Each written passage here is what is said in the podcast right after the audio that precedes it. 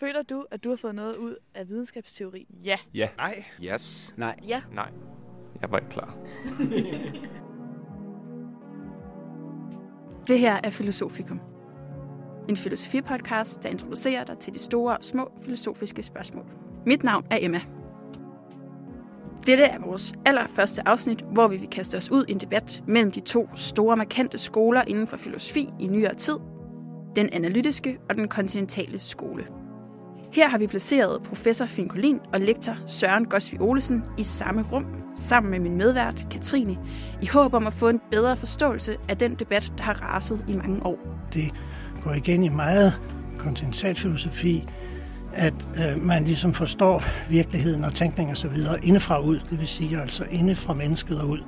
Hvorimod meget analytisk filosofi, som er videnskabsorienteret, forstår det omvendt, forstår mennesket udefra ind, det vil sige som en del af naturen. Før vi når så langt som til diskussionen mellem analytisk og kontinental filosofi, så skal vi dog beskæftige os med emnet videnskabsteori og filosofikum. Da Filosofikum er programmets navn, synes vi, det kunne være spændende at undersøge, hvad filosofikum er og hvad det har været. Og derfor har vi inviteret professor i psykologi Simo Købe ind til en snak om filosofikum og videnskabsteoriens rolle på universitetet og hvorfor det er vigtigt. Altså, hvis man kun mener, at videnskab er for ens selv, eller for ens eget udgangspunkt, så er det jo ikke videnskab. Og selvfølgelig skal du også høre de studerendes holdning til videnskabsteori. Vi følger i bedste filosofiske stil op på de korte ja-nej-svar, som du hørte lige før, når du får lov til at høre, hvad det egentlig er, de studerende tænker om videnskabsteori, når vi sender vores rapporter ud på CSS for at lave en Vox Populis.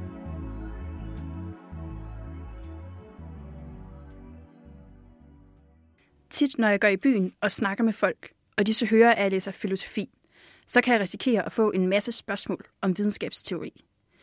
Det starter typisk med, at folk spørger, hvad man egentlig laver, når man læser filosofi. Om det så bare er ligesom at have videnskabsteori i fem år, hvortil jeg må svare nej. Men hvis det stod til professor Simo Købe, så mindede de to ting, altså videnskabsteori og filosofi, nok lidt mere om hinanden. Jeg hedder Simon Køber, og jeg er professor i psykologiens videnskabsteori og videnskabshistorie. Det var blandt andet ham, der satte gang i debatten, som endte med, at videnskabsteori blev gjort obligatorisk for alle universitetsstuderende. Det, der var argumentet fra starten, og det som, som øh, altså det, det, det var at genindføre filosofikum. Ikke? Når Købe snakker om filosofikum, så lad os lige få det helt basic på plads. I dag skal alle universitetsstuderende have videnskabsteori på deres bachelor. Lidt forsimplet kan man sige, at filosofikum er datidens svar på videnskabsteori. Ordet filosofikum peger hen imod det latinske eksamen philosophicum. Det betyder en indførende prøve i filosofiske emner, som den universitetsstuderende skulle bestå for overhovedet at få lov til at læse på universitetet. Ordningen stammer helt tilbage fra 1675 og sluttede først i 1971, men ændrede sig løbende. Så indtil 1971 var det altså sådan, at hvad end du læste datalogi, kunsthistorie eller sociologi, så skulle du bestå filosofikum, før du kunne beskæftige dig med dit eget fag. Ideen var, at man havde et fælles kursus for alle, og alle fag gik sammen. Jeg tror, det år, hvor jeg tog det, var det sidste eller næstsidste, og det har været i 71 eller noget af den stil. Ikke? Det var filosofihistorie, og det var logik, og det var af en eller anden grund psykologi. Ideen i det var jo netop at give sådan et, et altså det er også en dannelsesfag, ikke? Altså man ligesom skulle have den der historiske viden om, hvordan tingene havde udviklet mm. sig, og logikken var jo noget med sådan argumentationslogik og argumentation i det hele taget. Altså hvad er der, det var sådan en basal logik, man ikke helt vidste, hvad man skulle bruge til. Men øh, det eneste sted, vi kunne være, var sådan nogle auditorier på, på Panum og sådan noget. Altså det var kæmpe auditorier. Så det var også en helt ændring af det gamle til nye universitet. Det nogen ja, kalder masseuniversitetet. Det må man sige. Det blev det jo til, fordi det, der, hvor man nedlagde det, altså var jo netop på et tidspunkt, hvor der kom de store årgange, der blev lukket ind i, i, øh, på universitetet. Ikke? Der er mange grundproblemer, der sådan set er klassisk filosofiske, som øh, er gentaget i de sidste 2000 år. Ikke? Og det er udmærket at kende til dem. Det er udmærket at have en historisk fornemmelse af, hvordan tingene udvikler sig. Det forsvandt med postmodernismen. Den, den anden ting, der så nærmest blev indført, det var relativisme. Altså det, og det, det der videnskabsteorien, ontologien, epistemologien kommer ind. Det, som Købe siger, er, at vi har brug for et filosofikum som en modgift mod samtidens kedelige tendenser. Og derfor mener han, at filosofikum skal genindføres. Grundlæggende handler det om, at han ser en masse unge mennesker på universitetet, hvor han mener, at vi principielt er ude af stand til at foretage os noget som helst videnskabeligt. Vi er nemlig alle sammen mere eller mindre relativister, eller rettere sagt, så tror vi, at vi alle sammen er mere eller mindre relativister. Men Købes modsvar er, at hvis man virkelig er relativist, altså man tror, at alt er relativt, så falder videnskaben sammen ved, at den kun kommer til at handle om et lille bitte stykke af verden. Konsekvensen af relativisme, det er, at videnskab forsvinder. Videnskabshistorie er også en, en vigtig del af, af foretagendet, fordi hvis du tror, at, at, at du opfinder noget nyt, eller finder noget nyt, som har været tænkt øh, 170 gange før, så er det lidt dumt. Ikke? Med de to ting, som var dominerende på de tidspunkt, altså i 90'erne, relativisme og den manglende historicitet, så ødelægger du øh, betingelserne for videnskab i det hele taget. For at det skulle være filosofikum, så burde den der filosofihistorie og idehistorie måske være opprioriteret, eller måske, så skulle den være opprioriteret noget mere. Ikke? Altså, vi mener, det er meget vigtigt at have den der historiske øh, opfattelse af sig selv og samfundet og idéerne og så videre. Det nytter ikke noget at tro, at, at man er centrum i universet. Ja. Altså, vi, unge, vi, vi er måske lidt relativister nogle gange. Ja, det er nemlig rigtigt. Ja. ja. Men jo, men altså, det, det er også fint nok, hvis I bare ved, hvad det er, I, I så mener, ikke? eller hvad der er konsekvensen af det. Det fjerner den øh, definerende øh, egenskab ved videnskab, at det er noget, der skal, være, der skal gælde for alle. Altså, du kan ikke have en videnskab, der er relativistisk. Altså, nogle relativistiske tilgange, altså blandt andet på, på psykologi og sådan noget, har jo øh, den konsekvens, at verden sådan set ikke eksisterer, at den er sprogligt konstrueret. Altså det, det synes jeg oplagt er noget sludder, ikke? Altså fordi øh, det er ikke kun sprogligt øh, konstrueret. Altså det, der er nogle elementer i det, der simpelthen er forkerte, ikke? Og så er der nogle elementer, som har nogle konsekvenser, som man ikke er opmærksom på. Altså hvis man kun mener, at videnskab er for en selv, eller for ens eget udgangspunkt, så er det jo ikke videnskab, vel? Om Købe har overbevist dig om, at du nu skal mene, at du har hele sandheden og intet mindre, næste gang du laver et stykke arbejde på universitetet, må være op til den enkelte lytter.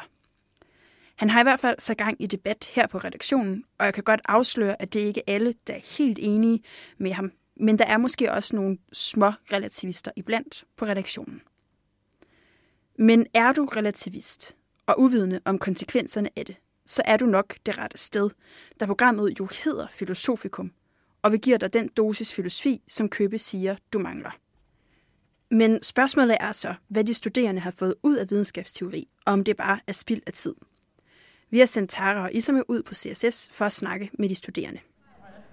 Vi er Tara og Isamu på Voxpop-tur på CSS. Vi skal nemlig ud og lave nogle interviews, en, øh, en lille Vox Populis, en voxpop, som det hedder for den almindelige dansker. Vi skal simpelthen ud og høre folk, hvad de synes om at have videnskabsteori på deres studier. Øh, jeg synes, videnskabsteori er enormt vigtigt, fordi at det giver en forståelse af, at øh, øh hvad hedder det, viden i verden ikke er objektiv. Og øh, jeg synes for eksempel, det er virkelig kritisabelt, at øh, økonomer først har videnskabsteori på 6. semester. Because it fits perfectly uh, in a empirical way my interests. Jeg synes, der er for meget fokus på teorien og for lidt fokus på den praktiske anvendelse videre på studiet. Fordi videnskabsteori sådan både personligt og fagligt giver øh, sådan en vigtig forståelse for, at den måde, man tilgår verden på, øh, er baseret på nogle på sådan specifikke antagelser, øh, idéer om verden. Øh, det var lidt mere en, øh, en historiefortælling om gamle økonomer og hvordan, hvad de gjorde, og ikke så meget en, øh, metoder, som vi kunne bruge i vores undervisning? Jeg mener, det er vigtigt, at vi bliver gjort bevidste om at være kritiske over for de resultater, vi opnår. Jeg, sy- jeg synes, at videnskabsteori måske er en af de mindre vigtige fag, vi har. Men jeg kan godt se, at der er nogle metodiske overvejelser, som er nødvendige at få.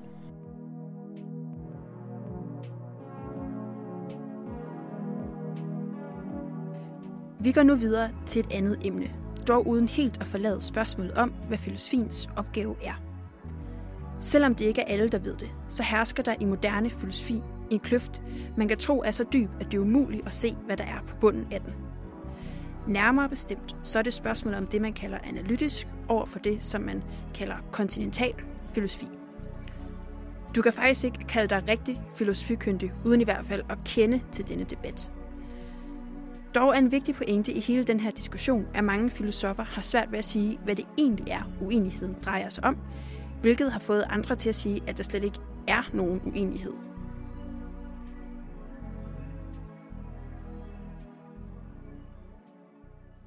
Eksisterede der en sol, før mennesket blev til?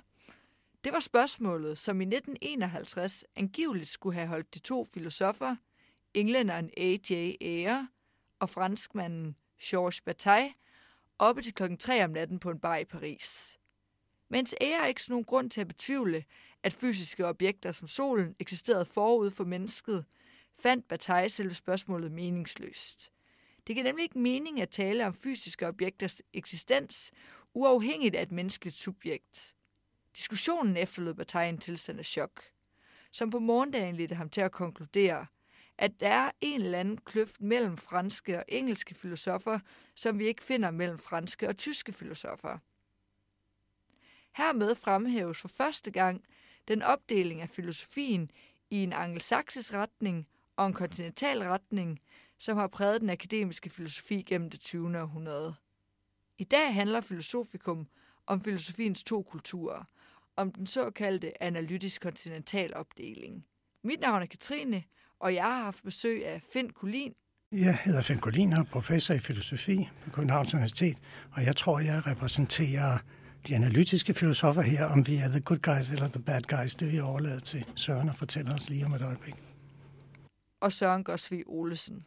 Jeg hedder Søren Gosvig Olesen og er lektor i filosofi på samme afdeling som Finn Kulin af Københavns Universitet, og skal altså åbenbart repræsentere den modsatte skole.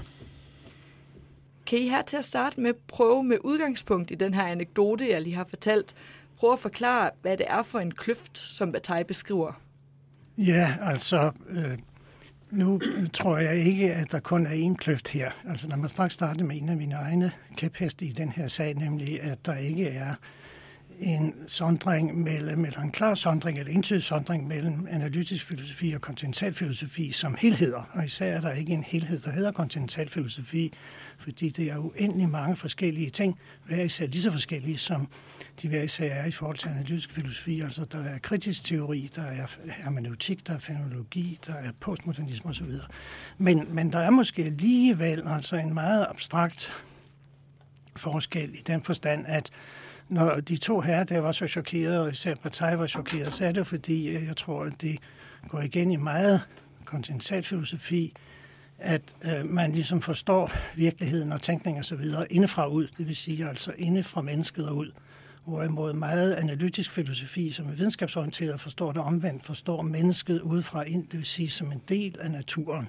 Og denne natur kunne i, i princippet eksistere uafhængig af mennesket.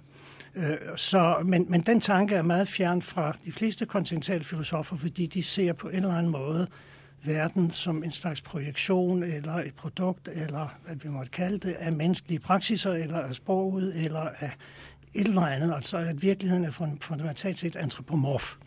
Og jeg tror, at det, der er nok et fællestræk der for kontinentale filosofer, og, og, og det chokerede den stakkels parti at træffe en, en, en brite, som tænkte i modsatte baner. Det synes jeg ikke, det burde have gjort, hvis han kendte sin filosofihistorie, men han var altså alligevel chokeret. Hvis jeg skal tage udgangspunkt direkte i spørgsmålet, så, øh, så ved jeg faktisk ikke rigtigt, om det er et filosofisk spørgsmål, om der eksisterer det ene eller det andet før mennesket. Uh, man kan ikke helt, efter min mening, svare som Bataille men man kunne sige, at det ikke rigtig giver mening som filosofisk spørgsmål, fordi der skal være nogen til at afgøre, om øh, der eksisterer... Øh, øh, hvad var det, de var uenige om, der eksisterede? En sol. En sol. Ja. Ja, altså, man kan sige en vis forstand, selvfølgelig gjorde der det. Men det ved vi nu, Altså selv det, at vi ved det nu, er et produkt af den menneskelige erkendelse. Der er ikke nogen grund til at antage, at der ikke skulle ikke have eksisteret nogen sol. Men der er grund til at tænke over, at øh, selv det, at vi ved, at der eksisterede en sol uafhængigt af den menneskelige bevidsthed, er en viden, som per definition er afhængig af den menneskelige bevidsthed. Og i den forstand øh, kan man sige, at det, der er foregået på kontinentet, er alt sammen noget, der er foregået i slipstrømmen efter Kant og Hel. Altså med dem bliver øh, filosofien øh, menneskelig, og vi må tænke, som Kant siger mange steder, sådan som det er muligt, für uns Menschen wenigstens. Men i øvrigt øh, er det en belastende historie, fordi Bataille var slet ikke filosof af uddannelse, og ville heller ikke kaldes filosof, men han kunne tænke. Ære derimod øh, øh, var filosof af uddannelse, han kunne desværre ikke tænke. Øh, men jeg er fuldstændig overbevist om, at hvis Wittgenstein havde diskuteret med, øh, med Ære, så ville han have svaret, som jeg gør her, at det øh, er et spørgsmål, som ikke giver nogen mening. Det kan du selvfølgelig afkræfte, Fæn, hvis du vil, med dit kendskab til Wittgenstein. Men, men jeg, jeg tror faktisk også, at Wittgenstein i høj grad ville have betvivlet, hvorvidt det der var et, et filosofisk spørgsmål. Jeg vil så sige fra, fra et kontinentalt synspunkt, det er et førkritisk spørgsmål. Det er sådan nogle spørgsmål, man stillede før Kant kom ind i filosofien. Det betyder ikke, at virkeligheden er gjort afhængig af mennesket. Overhovedet ikke. Det betyder bare, at vi skal være opmærksom på, at selv når vi taler om dens uafhængighed af mennesket, så taler vi altså på baggrund af den menneskelige erkendelse af denne uafhængighed. Nu snakker jeg lidt om det her udefra ind eller indenfra ud. Hvad er det for nogle grundlæggende to forskellige opfattelser af den menneskelige erkendelse, der kommer til udtryk her? Og hvornår opstår den her, hvad kan man sige, hvis vi kan snakke om et, et skæld eller en, en afgrund på en eller anden måde? Hvornår er det så, den optræder i filosofihistorien? Det mener jeg kan svare, besvares ganske kort. Den opstår med Kant og Hegel. Kant og Hegel har aldrig haft, aldrig nogensinde haft den indflydelse i den angsaksiske verden, som de med en øh, selvfølgelighed der ikke har været rokket ved siden dem øh, har haft øh, på det europæiske kontinent. Øh, der er mange, øh, der er specialister og vældig gode og ved en masse om Kanterhel i de anglosaksiske lande. Det er der bestemt. Men øh, den måde, man filosoferer på, er ikke influeret af, hvad der skete med transcendental filosofiens og den spekulative filosofis opståen.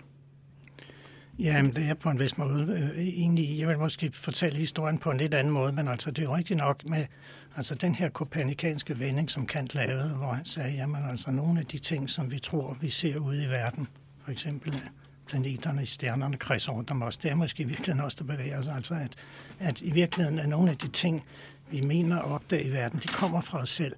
Øhm, den vending har øh, analytisk filosofi ikke taget. Den foretrækker netop at sige, at vi starter med ideen om en objektiv verden, og så prøver vi at forstå mennesket ud fra det. Og hvordan forstår man mennesket ud fra det? Ja, efter Darwin er svaret klart.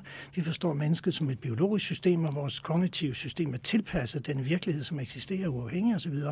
Og øh, vi filosofer er jo et øh, betaget af videnskab, og, og vi, en del af vores opgave er at ligesom intellektuelt skære øh, store filosofiske problemstillinger til, sådan at de eventuelt kan være tilgængelige eller blive tilgængelige for en videnskabelig forståelse.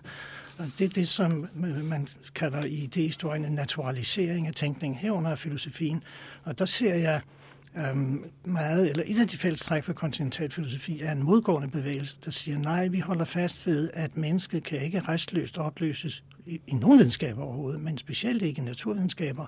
Tværtimod skal vi stadigvæk have mennesket i fokus og forstå verden på et eller andet måde ud fra menneskelige praksis og ud fra menneskelige tænkning osv. Der, der er en væsentlig forskel der, som igen altså ligger bag den her ulykkelige samtale mellem de to mennesker om natten der i 1951.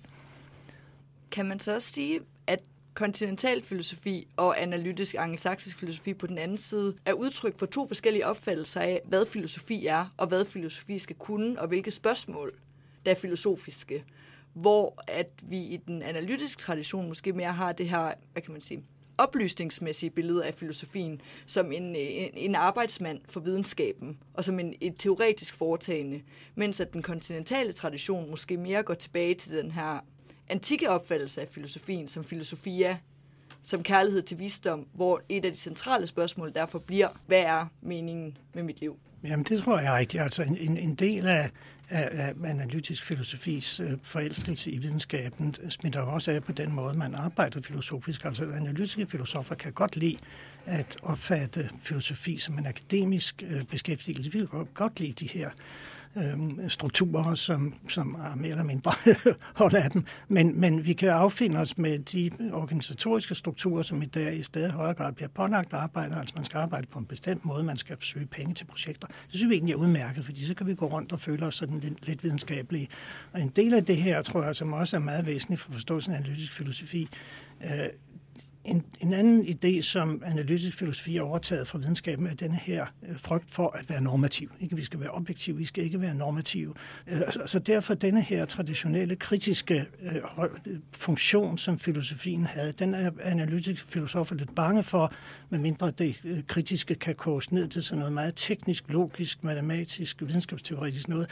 Det der med at være sådan et eller andet slags filosofisk vismand, det, den rolle er analytiske filosofer meget bange for, fordi det ikke harmonerer med det her kliniske, stuerene, hvidkitlede videnskabelige image. Jeg mener ikke, at man kan skelne på den måde, at der skulle være nogle emner, øh, der skulle være forbeholdt den ene eller den anden lejr. Øh, der er jo også moralfilosofer øh, i den anglosaksiske verden. Det er da rigtigt, at eksistensfilosofien er opstået på kontinentet, men jeg har faktisk selv i meget lang tid af min karriere interesseret mig for forhold mellem filosofi og videnskab, øh, set fra tyske og franske traditioner. Øh, og der må man jo bare sige, at forskellen er, at øh, altså de øh, tyske og franske filosofer ser det som en opgave at påpege, at, at grave frem, Øh, hvilke filosofiske forudsætninger der allerede er i videnskaben. Altså man kan så at sige ikke begynde med videnskaben, og så tilføje noget filosofi, eller kommentere, eller kritisere, eller bygge ovenpå. Øh, tværtimod så er tanken den, at man ikke kan bedrive øh, videnskab uden filosofiske eller metafysiske antagelser.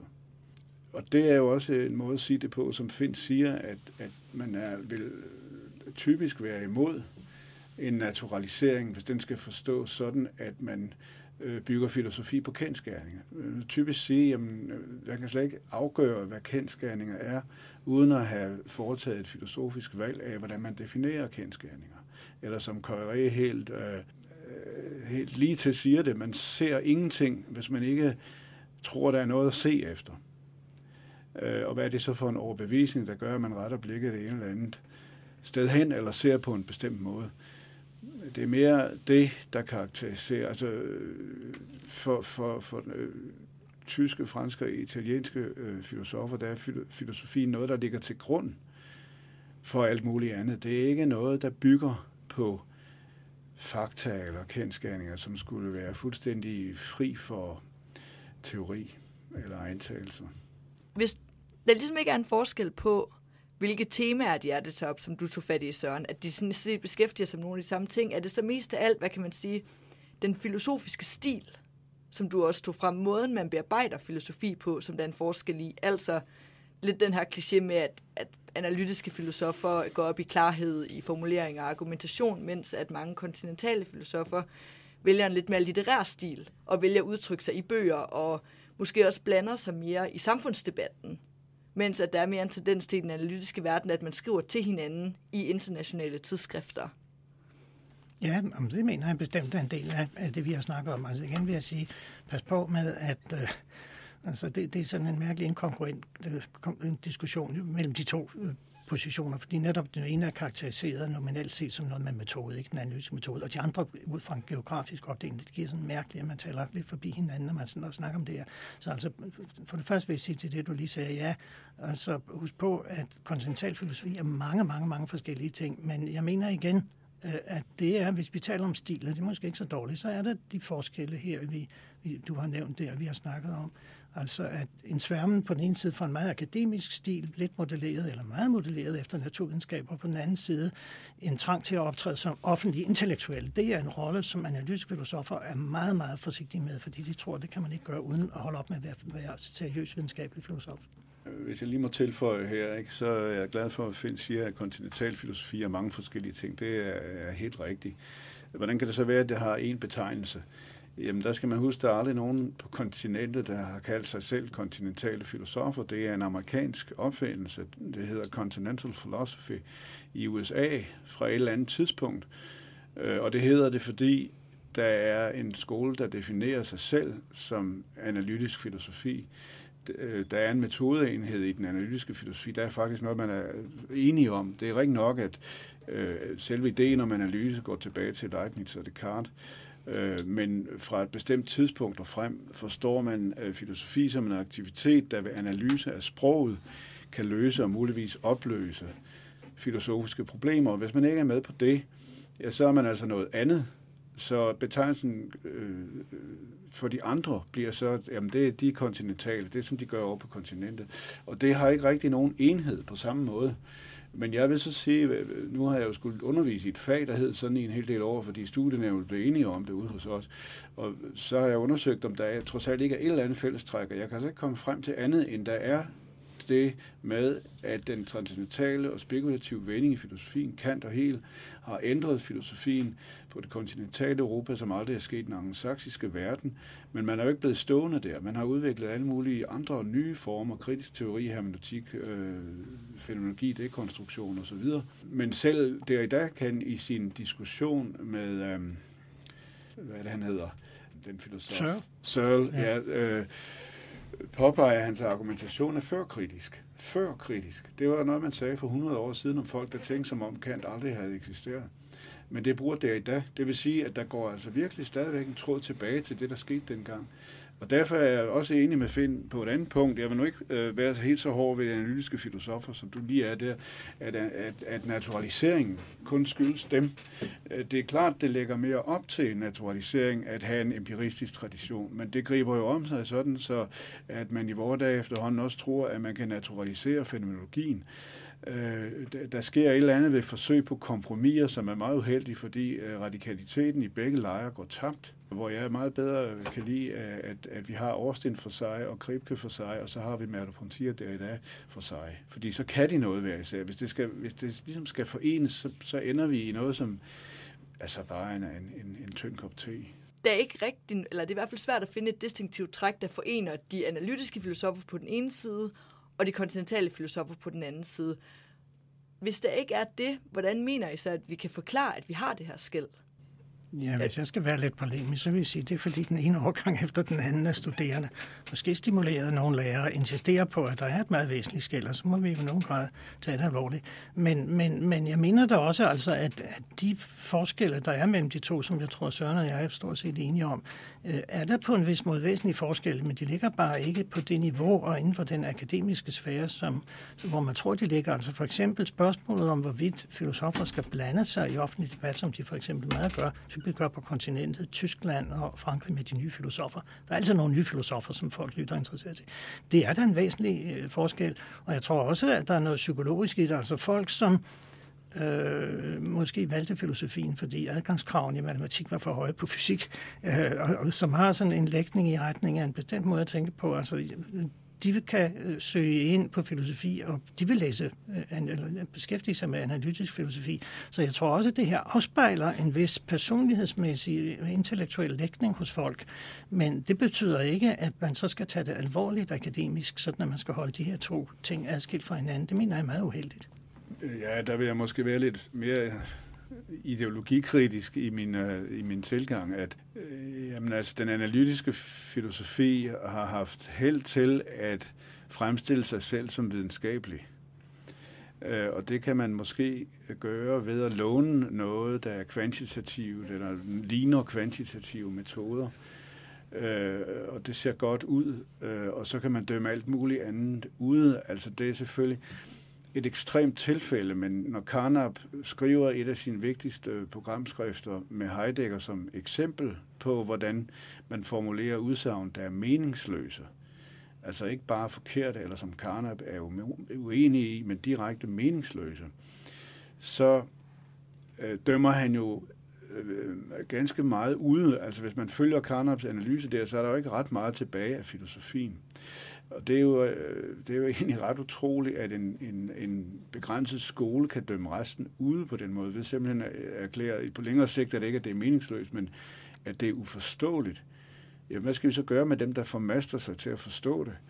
Øhm, øh, og, altså videnskab er der jo meget stor prestige i, øh, og, og, og sporene skræmmer fra Nietzsche og fra Heidegger og alle de andre sådan at, at man vil gerne øh, ligesom fremstå, som øh, du Finn har sagt udmærket, klinisk, kittelagtig, øh, øh, objektiv, videnskabelig, og det er da efter min mening også derfor, at naturaliseringen vinder frem. Altså hvis det minder om hjerneforskning, hvis det minder om naturvidenskab, jamen, så har det jo øh, meget bedre chance hos bevilgende myndigheder og politikere, at det så ikke er det, at det bare mimer nogle metoder, det siger du næsten også, Finn.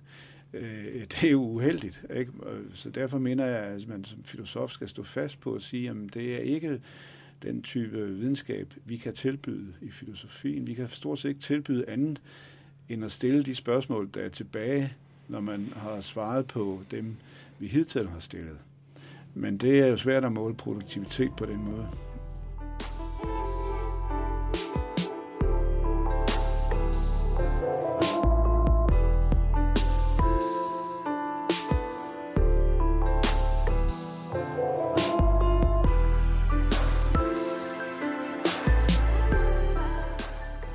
Det var Filosofikum for denne gang.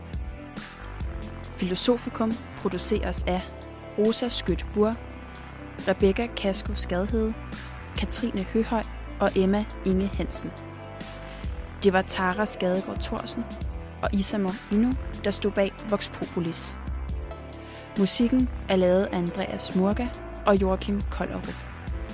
Tak til de studerende, som deltog i vores Voxpop, og til vores gæster Simo Købe, Finn Kolin og Søren Gosvig Olesen.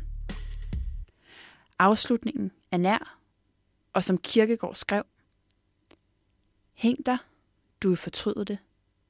Hæng dig ikke, du vil også fortryde det. Hæng dig eller hæng dig ikke, du vil fortryde begge dele. Enten du hænger dig, eller du ikke hænger dig, du vil fortryde begge dele. Dette, mine herrer, er indbegrebet af al levevisdom.